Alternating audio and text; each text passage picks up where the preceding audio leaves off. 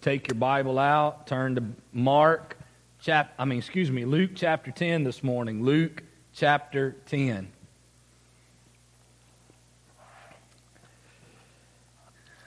This may be the most uh, typically sermons that I preach tend to be a little more dense theologically. Uh, this is probably, I think, in 11 years of preaching here, maybe the least theological message that I've ever preached, and probably the most practical message I've ever preached. So, um, eh, but I think it's a, it's a message. I know that in preparing for it this week, um, listen, if you think I'm preaching at you this morning, don't feel that way. I, I'm just preaching to myself. This message has wore me out all week. I mean, it has been in my business, um, pressing in on me in ways that have made me very uh, uncomfortable uh, about my life and about um, some aspects of my spiritual life that definitely need addressing and changing. And so it's going to be a familiar story. It's the story of Mary and Martha. And I've simply entitled the sermon this morning, it's a question Are you devoted or distracted? Are you devoted or distracted? It's safe to say that our society deals with more distraction than any other previous society in history. Most of us persistently feel pulled in many different directions. Anybody in here not feel that way? I saw a bumper sticker that once said, God loves you and everyone has a wonderful plan for your life. You know, anybody got people in your life that you just feel like they're trying to plan out your life for you because they know what to do with your life better than what you know what to do? Uh, man, that's, uh, I feel like that a lot. And it seems like the older I get, the more people, the more people that have expectations on what I should be doing for them. The smartphone is the single most distracting invention ever created. Here it is, right here. You got one, you know you do. You brought it in here. Is it on silent, like the screen says? Every Sunday morning, please turn your cell phone to silent. Don't get me wrong. So let me say this before I go on. This is not a sermon on the evils of smartphones. A smartphone is amoral or amoral, which means it has no morality. It is neither good nor evil. When it, whose ever hand it's in, that's what determines the morality of this instrument. You understand that? This can be an instrument for a great spiritual, uh, for a great spiritual life, but it also can be an instrument that can use to destroy your life. It's all about whose hands it's in and the heart attached to that hand. Tony Reinke uh, recently wrote a book called 12 Ways Your Cell Phone is Changing You. I posted it on uh, Facebook this morning, the church Facebook page. You can download the first, cop, uh, the first chapter of the book for free. I promise you, when you read the first chapter, you'll want to read the other 11 chapters. It's an incredible book uh, on how your smartphone is affecting you in ways that you haven't considered. He wrote this in his book, 12 Ways Your Phone is Changing You. The average person checks their phone 81,500 times each year. That equates to that the average person checks their cell phone every 4.3 minutes of the day. That's almost 15 times an hour. Distraction does not produce a happy, well balanced, or productive life. There's a form of torture in the Middle Ages where they tied a man's limbs to four horses and let them loose. Do you know what this form of torture was called? It was developed by the French. Anybody know what it was called? Distraction. That was the name of the torture. Actually, that is exactly what the word distraction means to be pulled in opposite directions. This is a great picture of what is happening in our lives. Anybody in here this morning kind of anybody here this morning feel kind of pulled apart? Counselors, both Christian and non-Christian, tell us distraction is a significant contributor to listen, relational dysfunction. I thought we were, we were plenty dysfunctional before the smartphone came along, along. We are now increasingly more dysfunctional. Distraction makes intimacy impossible. For someone to feel intimate with you, now this is going to come up on the screen, uh, be it your spouse or a child or a good friend, here, here are three things, okay? For someone to feel intimate with you, be it a spouse, a child, or a good friend, they have to believe that you consider them a priority in your life. Now just leave that on the screen there. Go back, Jay. They have to believe that you consider them a priority in your life. Second, you have, you have plenty of unrushed time available for them. So, for someone to feel intimate with you, they have to believe that you have plenty of unrushed time available for them. I, I want to show you something that just a tip, okay, that you should do with your phone. Or let's just do it this way. Don't raise your hand because I'll know by the expression on your face. How many of you go to the dinner table, whether that's at home or out to eat, and take your phone with you and lay your phone on the table? You know what that says to people? that at any moment, something could come across that, and you're going to pick it up and you're going to look at it. You may answer it. And so, therefore, you're just not available.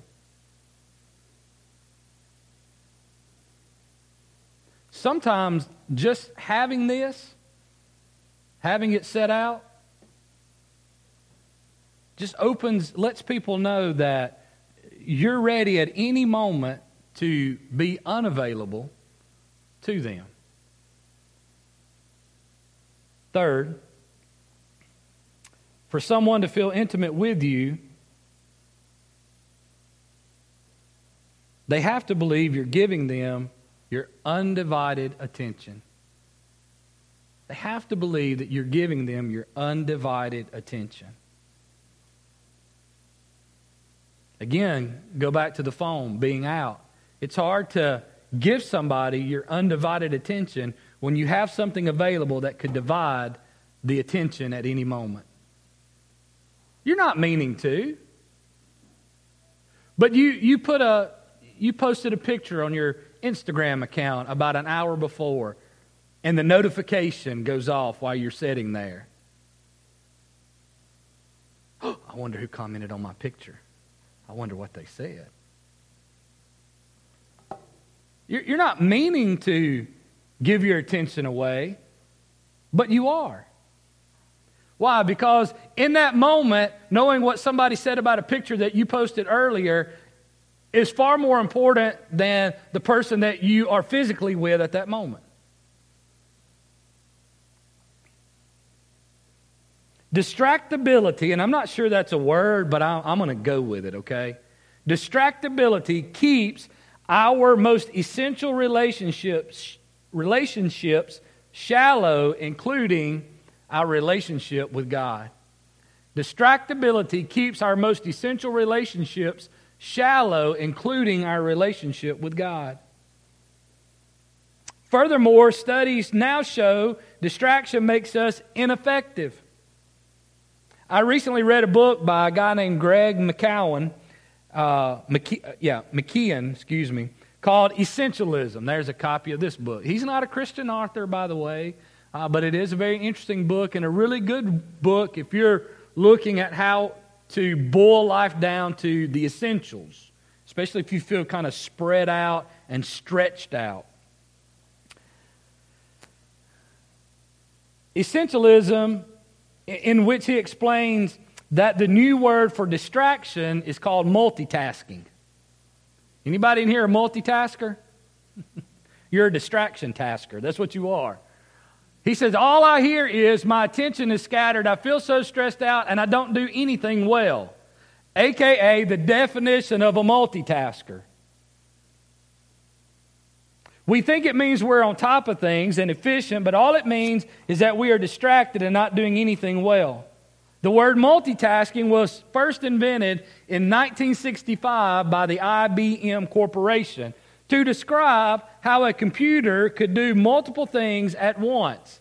A computer, which you are not. But the problem is that the human mind is, isn't wired exactly like a computer.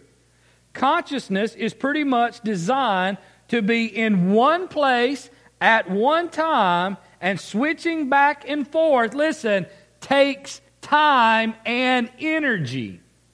No wonder you're so wore out. And I'm wore out. The average person sitting at their desk will check their email every five minutes in the midst of whatever else they are doing. I found, I found this extremely interesting. The problem is that it takes, it takes an average of 64 seconds to resume the previous task after you finish that email. Which means that I waste, you waste, if, if this is your if this is the way your life is, that means you waste one out of every six minutes of your day. So you, you're, you're, you're in a flow of thought, boom, the email comes across, you click, check the email. Now, for you to resume what you were doing, it's going to take you a, a full one minute and four seconds on average to get back into what you were into before. McKeon goes on to say So when I hear people say that they are multitasking, all I hear is my attention is scattered and I feel stressed out and I don't do anything well. So here's the bottom line Listen, if we're going to live productive spiritual lives, we have to learn to deal with distraction.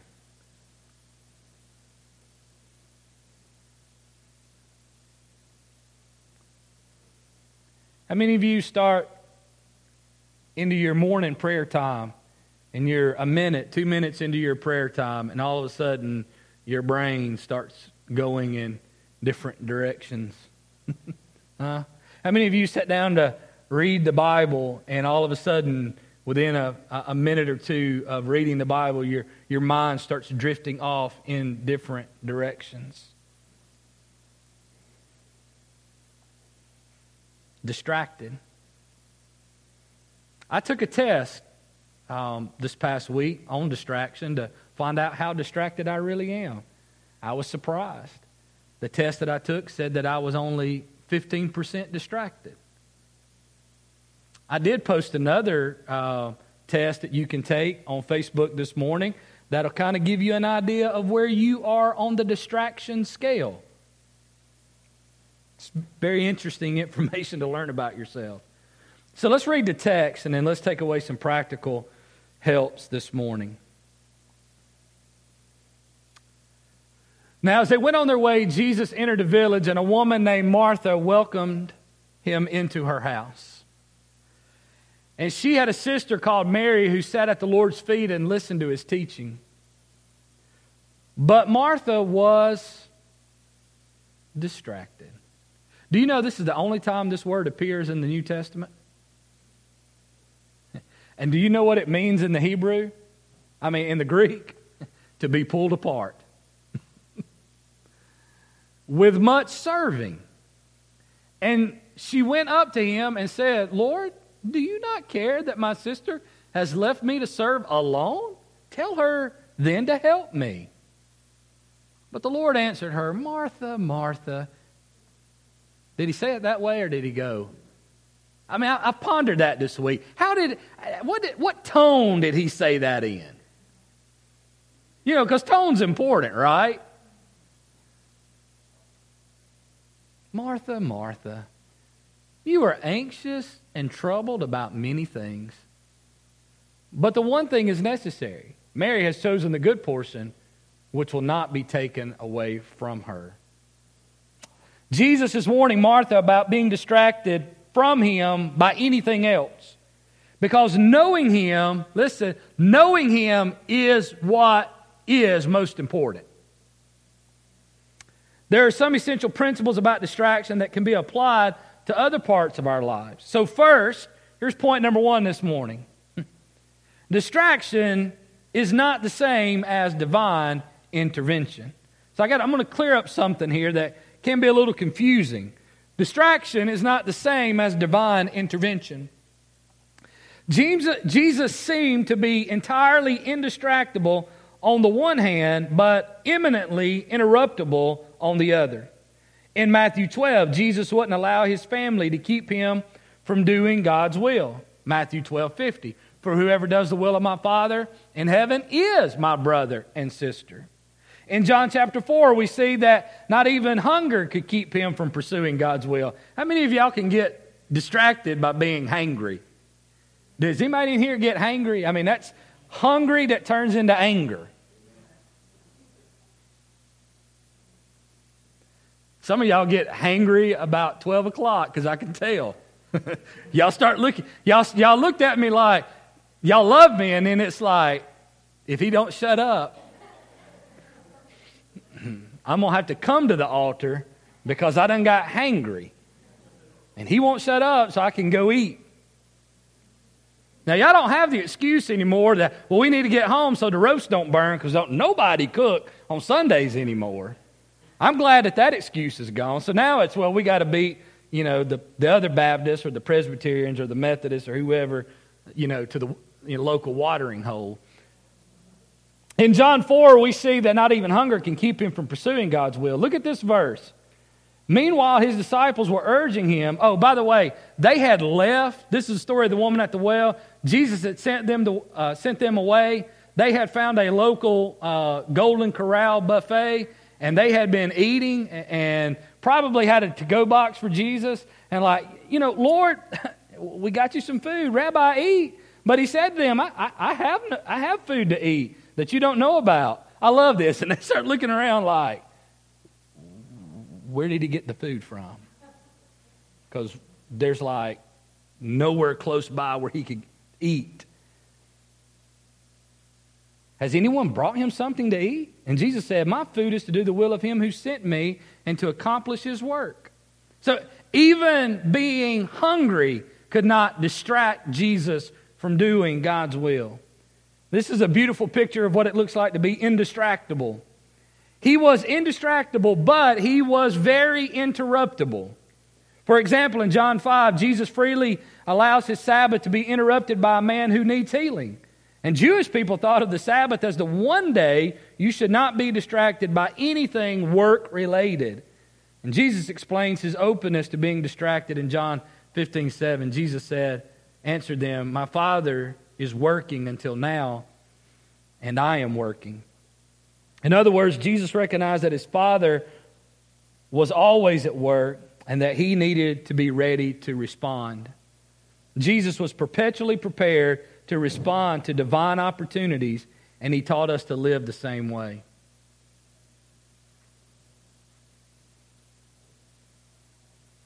He was indistractable, but he was definitely interruptible.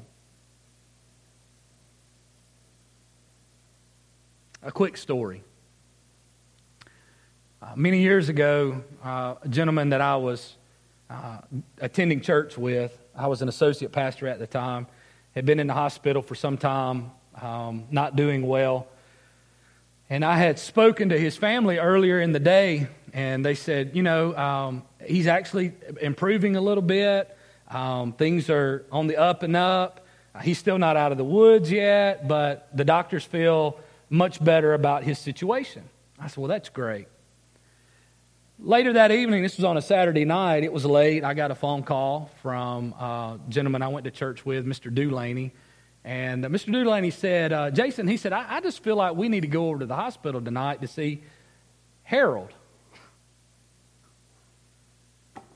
I'm like, Willard. That's Mr. Dulaney's name. I said, Willard, it's like 9.30 at night. I don't think it's a good time for us to go to the hospital. Well, if you don't go with me, I'll go by myself. Well, Willard was about 81, 82 at the time. He had no idea. He, I mean, he didn't have any business driving during the day, much less driving at night to Birmingham.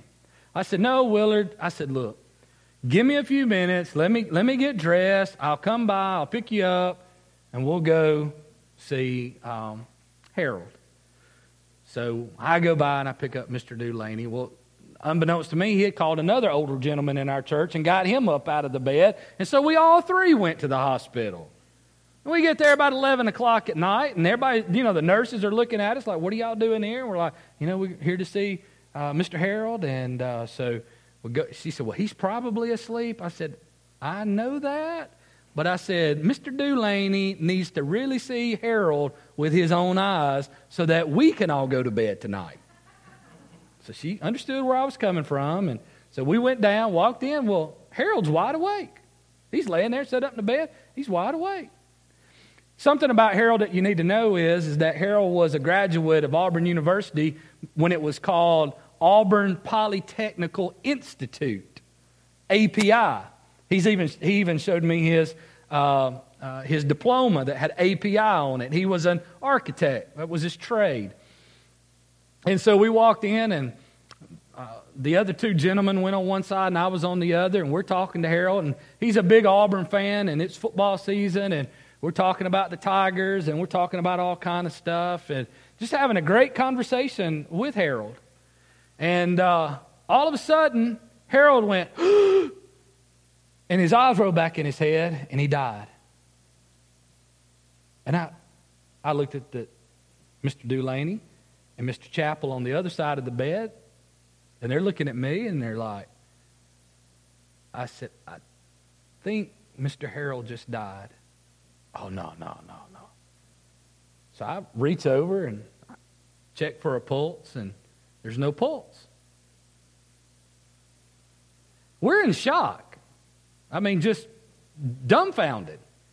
About that time, the, um, uh, oh, I forgot their technical name, the person that does your breathing treatments comes into the room. And uh, she comes in, she's all happy.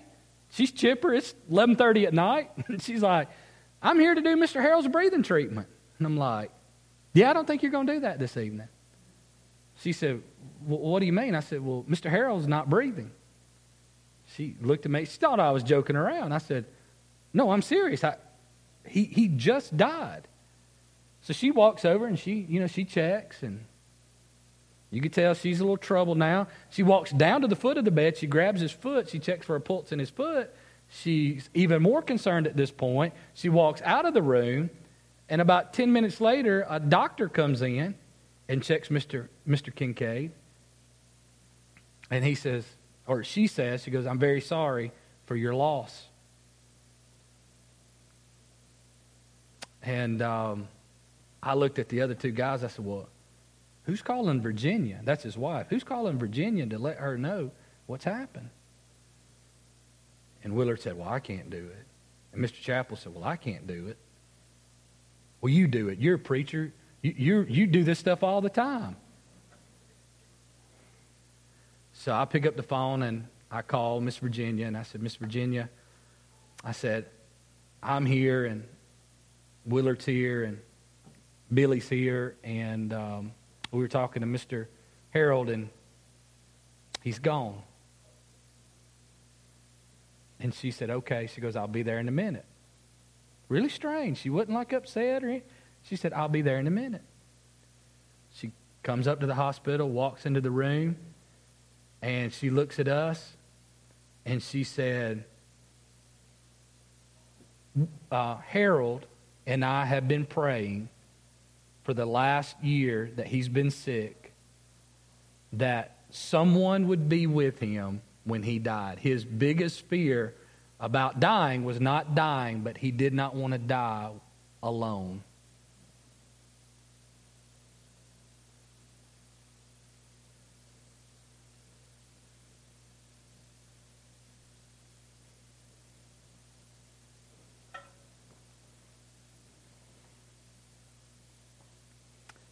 Jesus was indistractable, but he was also very interruptible.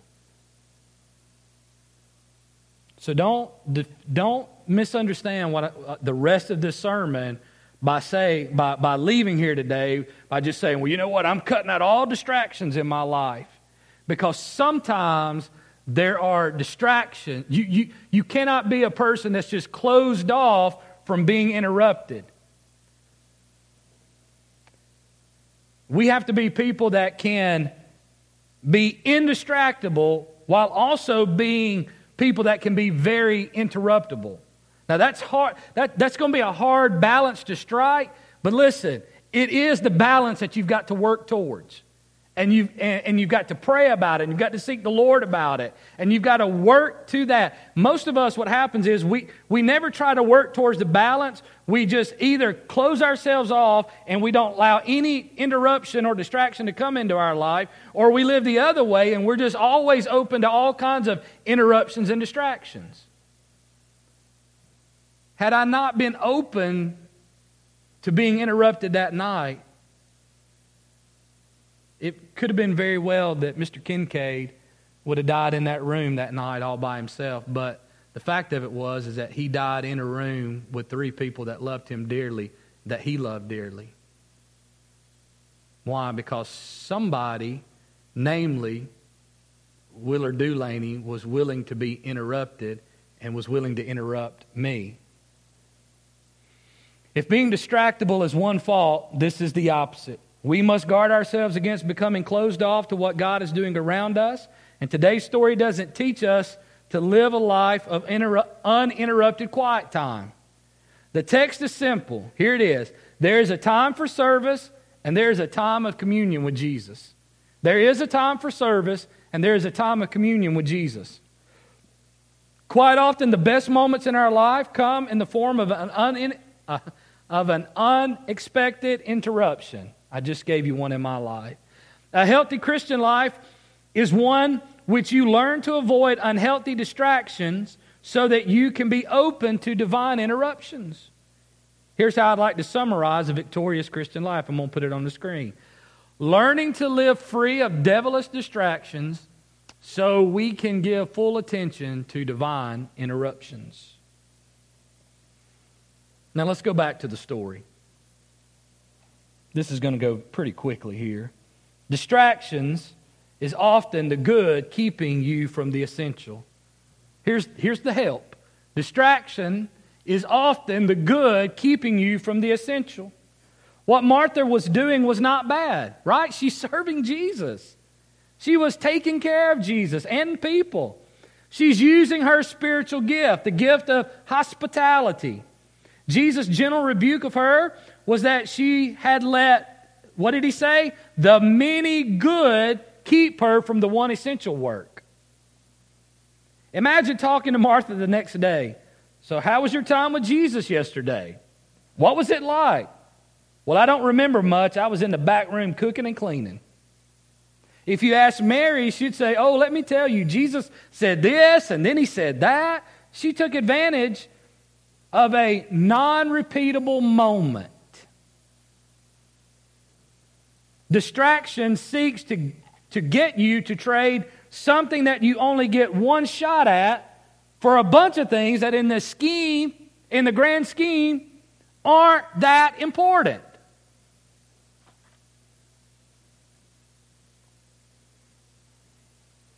Life is short.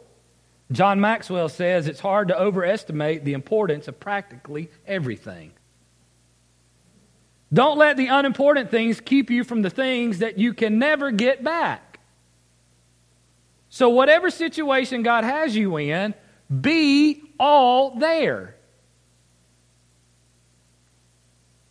That's probably my, that's probably, this week as I wrote that down, I was like, I'm glad my wife's not here this morning. Because she would be back, be back there like, hypocrite.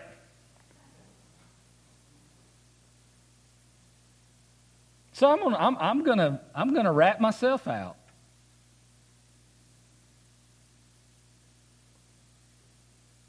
Boy, I have to work really hard at being all there. I can be there physically and a million miles away mentally. I mean, I can. My brain's just firing off into different directions, switching from one gear to the next, from one thought to the next.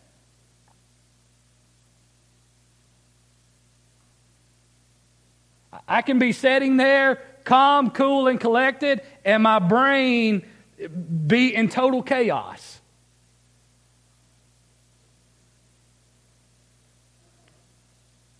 Ecclesiastes 9:10 says, Whatever your hand finds to do it, do it with all your might.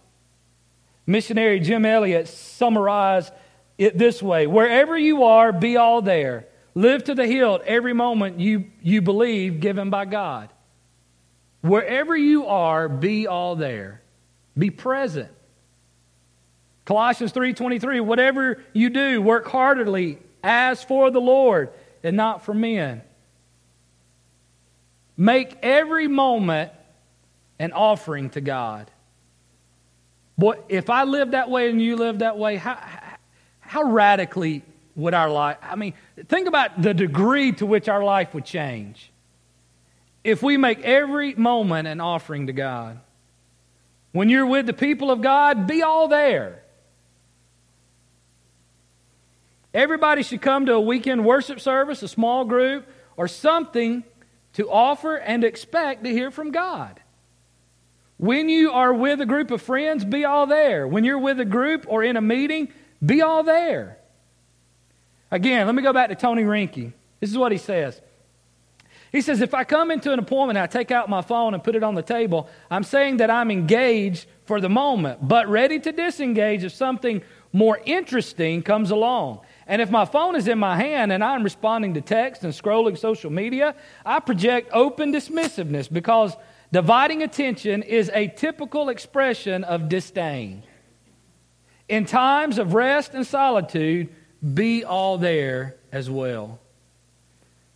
Tony Reinke points out the irony of the phone is that it keeps us isolated from people when we're with them and distracted by people when we should be isolated from them. That's true, is it not? Every, y'all are laughing because you know it's true. God has a purpose in solitude and silence. And many of us never get it because stuff is always on and we're continuously checking. Before I move on to number three, let me say something here to those of you that aren't believers.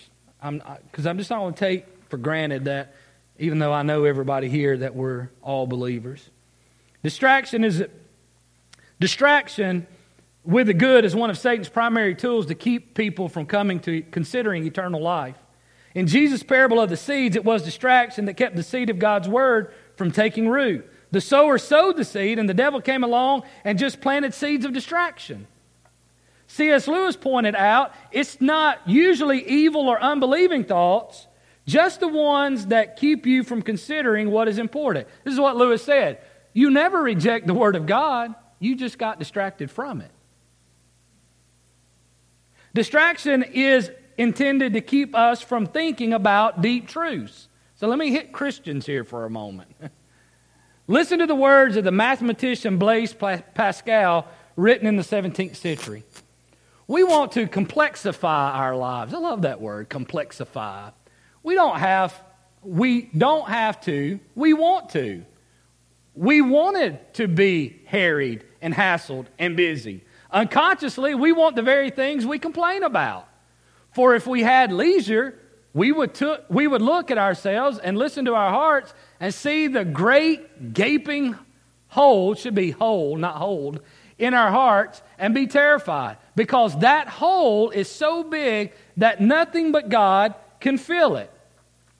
So we run around like conscientious little bugs, scared rabbits, dancing attendants on our machines, our slaves, and making them our masters. We think we want peace and silence and freedom and leisure, but deep down we know that this would be an endure, unendurable to us, like a dark and empty room without distractions where we would be forced to confront ourselves. So can I can I modernize that 16th century, I mean 17th century verbiage? Anybody in here watch Park and Rec? Few people? Okay. I'm going to use something from Park, Parks and Rec. Andy is a character in that. And this is what Andy says. he says, Chris gave me this great job as a weekend security guard at City Hall. Only one problem it's a terrible job. I did everything I was supposed to do, and I walked around the building four times, and only 20 minutes have gone by. I thought maybe 10 minutes had gone by since I started talking, but it's only been 15 seconds. I got so bored, I started thinking about existence. Do I matter? Do any of us? Is there a master plan in the works? A grand design? Just dumb stuff like that. that's what he's get, that's what Blaise Pascal was getting at. Anytime we have some silence and solitude, or anytime that we have an opportunity just to think about the deeper stuff in life, that's why we say so distracted and so busy, is because we really don't want to contemplate those things. Those things that we bellyache about, how they, you know, oh, I'm just so wore out, I'm just so tired, I just can't get anything done. They're not being inflicted upon you, they are being inflicted by you. Why? Because if those things, if, if that wasn't happening in your life, then all of a sudden you would be confronted with silence and solitude and an opportunity to listen to yourself and hear yourself, and dare I say, even hear from God. And most of us don't want to hear that. Distraction enslaves an insecure heart.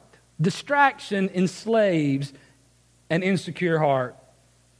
Martha's busyness appears to be driven by a need, a need she probably didn't even recognize about herself. Look at chapter 10, verse 41. But the Lord answered her, Martha, Martha, you are anxious and troubled by many things. Jesus called her anxious and troubled. Do you know what the word anxious means? It means to be torn into pieces or to be torn in many directions. It's, it's, it's literally the, the, the synonym for the word distraction. The word upset means to be tossed along like a capsized boat with no anchor. Jesus diagnoses Martha as having an unhappy, unsettled, unanchored soul. She probably was the kind of person who needed to be needed. Do we got any people in here that need to be needed? We do. Don't, I'm not going to call any names, but we do.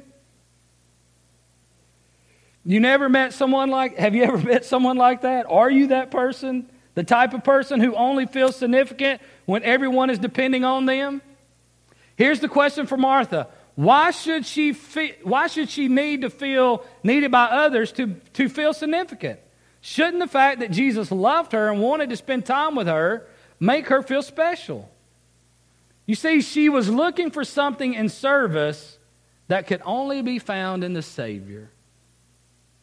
And boy, I see this all the time in the church. I see so many people who are great at serving, but you can't get them to come to a Bible study. They'll serve, but they won't come into preaching. Wednesday night, we're going to go feed the homeless, and they're here. Wednesday night, prayer meeting and Bible study. Can't find them.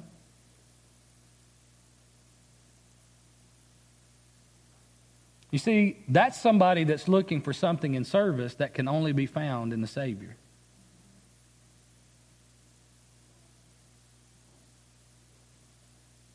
You know, if we could put Mary and Martha together, you'd have the perfect person. You'd have the person that understood, first and, first and foremost, everything that I need I find in Jesus, therefore I can go out and serve like crazy.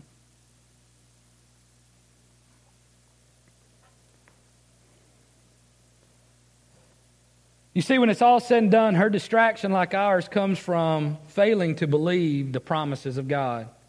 When we tend to stay over busy because we silently tell ourselves, if I don't do as much as I possibly can, I'll never make it in life. If I don't do as much as I possibly can, I'm going to fall behind. If I don't do as much as I possibly can, I might be poor. If I don't do as much as I possibly can, I won't be accepted. If I don't do as much as I possibly can, I will disappoint someone. If I don't do as much as I possibly can, I just won't measure up. This, this is a failure to believe the gospel. Martha's disbelief leads to an awkward encounter. She rebukes Jesus. She accuses Jesus of not caring and tells him what to do. Can I tell you something? Anytime you start rebuking Jesus, that's, hey, sign you're in the wrong direction.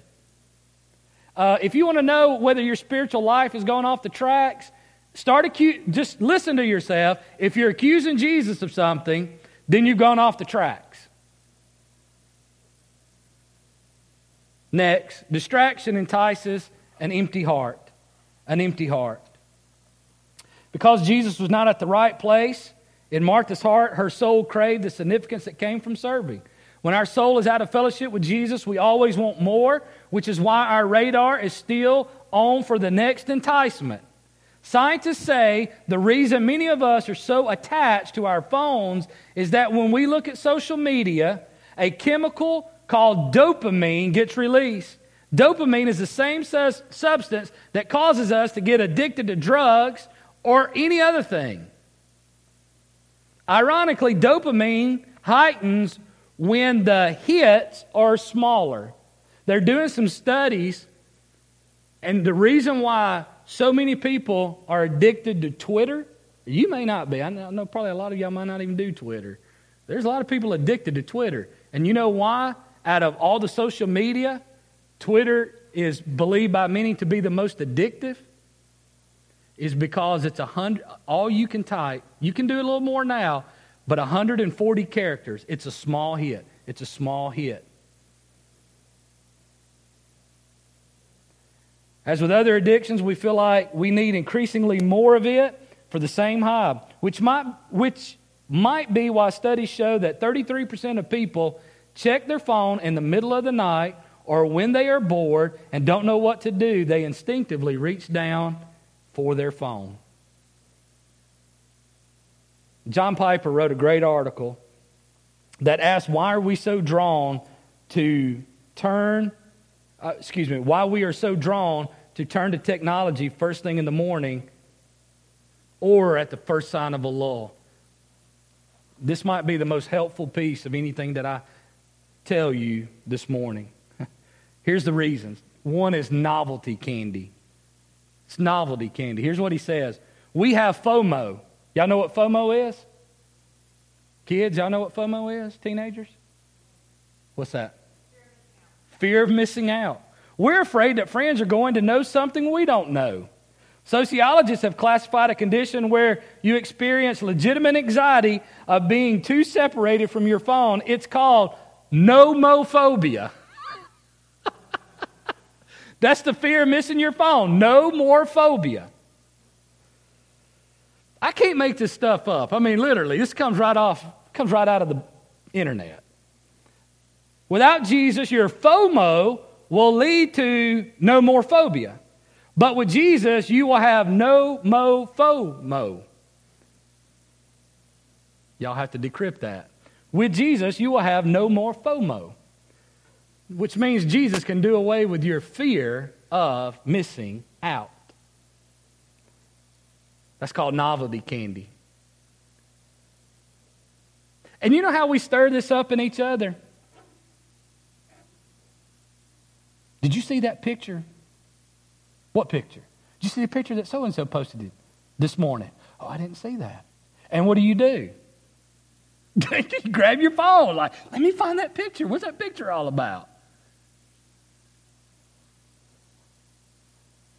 Like yesterday, I, I, was, I was talking to Brandy, and she said, Did you see that big old snake your mother killed? And I was like, What snake? Then I'm on my phone while I'm talking to her, trying to find the snake. And I'm just like, This proves my point about my whole sermon right here.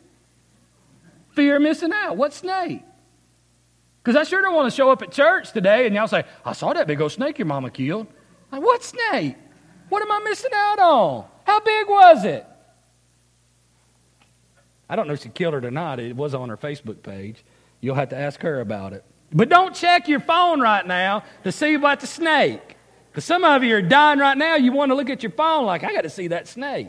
It's not that impressive. ego candy. So you got novelty candy and ego candy. We want to know what people are saying about us. I'm almost convinced that the only reason why we post stuff on social media is because we need validation.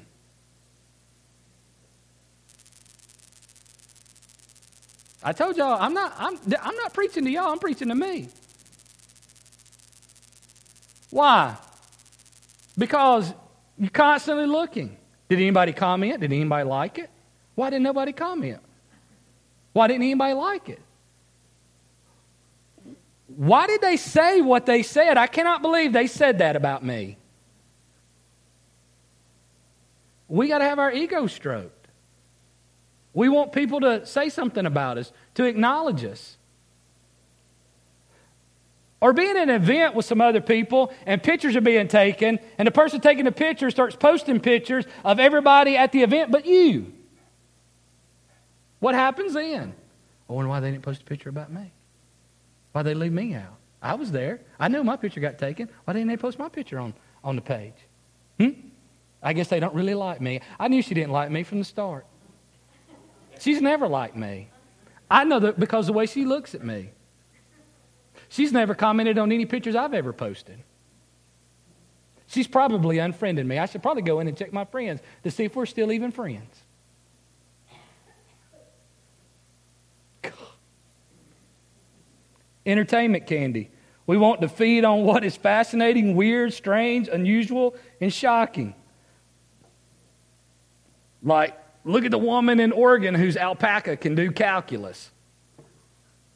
Y- y'all ever get that kind of stuff sent to you? The weird stuff, the bizarre stuff? Boredom avoidance. We want to put off the day ahead, especially when it looks like routine to us. Responsibility avoidance. We want to put off the responsibilities God has given us as fathers, mothers, bosses, employees, and students. Hardship avoidance. We want to put off dealing with relationship conflicts or pain, disease, and disabilities in our bodies. Candy and avoidance strategies.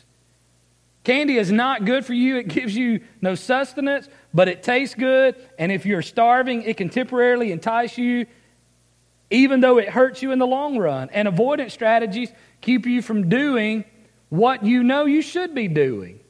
These are the signs of an unhealthy soul that needs a hit of entertainment or distraction drug to find satisfaction and enjoyment. We are supposed to have such pleasure in knowing and doing the will of God. We are not susceptible to, uh, we are not susceptible to other cravings.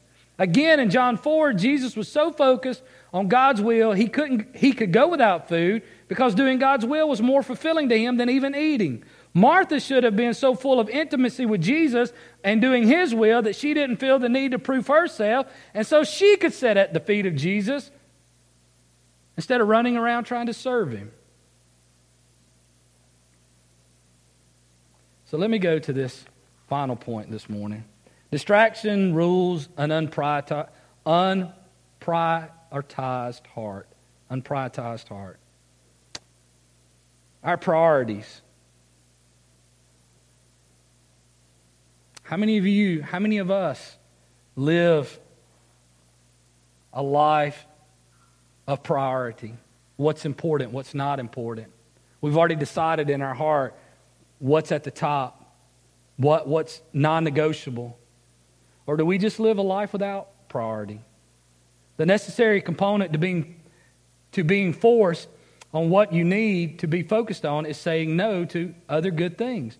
Martha needed the ability to say no to legitimately good things so she could say yes to the best. One of the most valuable things I ever learned was that whenever I said yes to anything, I was saying no to another.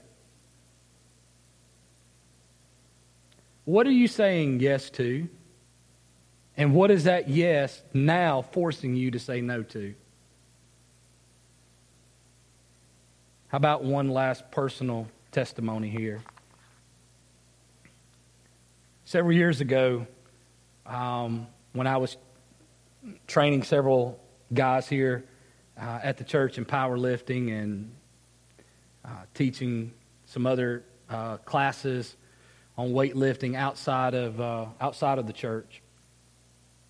I'll never forget. I got a phone call from Angel, and her and Jasmine at the time were playing volleyball, And she said, Hey, Dad, she goes, We've got a, a, a practice match this afternoon at whatever time it was, 5 o'clock. And I said, Okay. I said, uh, Well, I'll do everything I can to be there. You know, I've, I've got, you know, I've got these guys to train and then this to do after that. And I'll never forget the words she said. She said, Well, Dad, you've got time for everybody else but us.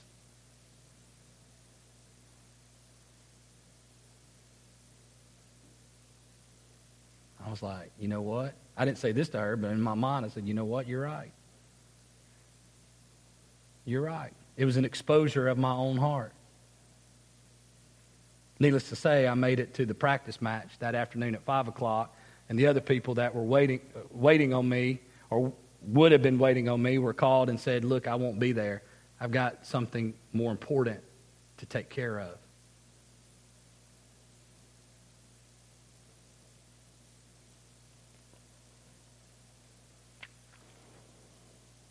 Success is determined as much by what you don't do as what you do do. Success can be determined as much as what you don't do as what you do. So, how about some practical helps? Number one, take 15 minutes of your day to be with Jesus. Take 15 minutes of your day to be with Jesus. I didn't say 30, I didn't say an hour, I didn't say, could you not tarry one hour with Jesus today? Because for some of us, an hour would seem like a week. So, what do we need to go for? How about 15 minutes tomorrow? How about 15 minutes in particular in the morning tomorrow? I read where Martin Luther said that if he knew he had a big day coming up, that sometimes that he would wake up two to three hours early to get himself ready for that day. I'm not even asking you to, asking you to do that. I'm asking you to find 15 minutes in the morning and devote it solely to Jesus. There's no handout this week. There's nothing, I mean, the, you've got the book to read, but there's no additional material because here's what I want you to do I want you to take Monday's reading and read it and whatever scripture that goes along with it, and then I want you to give Jesus 15 minutes of you. Second, throughout the day, keep your phone in your pocket and only check it at intervals. You can do this. I can do this. Hey, do you know there, there's some cool little apps that are out that will actually shut down all your social media? Man, that's going to be a tongue twister. Social media apps for certain time frames. So say like you, you don't want to know anything about, you don't want, even want to get on Facebook, Twitter, Instagram, Snapchat, any of those, that it will shut your apps down from 8 o'clock to 5 o'clock or from 12 to 1 or whenever. If you need some help with that, if it's email or texting, I know sometimes with your job, some of those things are unavoidable, but do everything that you can to space out the intervals in your day when you're on this phone, when you're distracted. How about this one? I'll, this is my favorite. Unfollow the people you envy.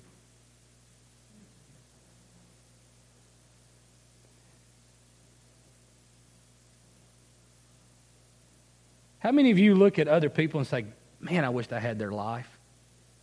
Man, they're always on a fun trip. They're always having a good time. They must have the greatest marriage in the world. They're always happy, smiling at each other, kissing, hugging.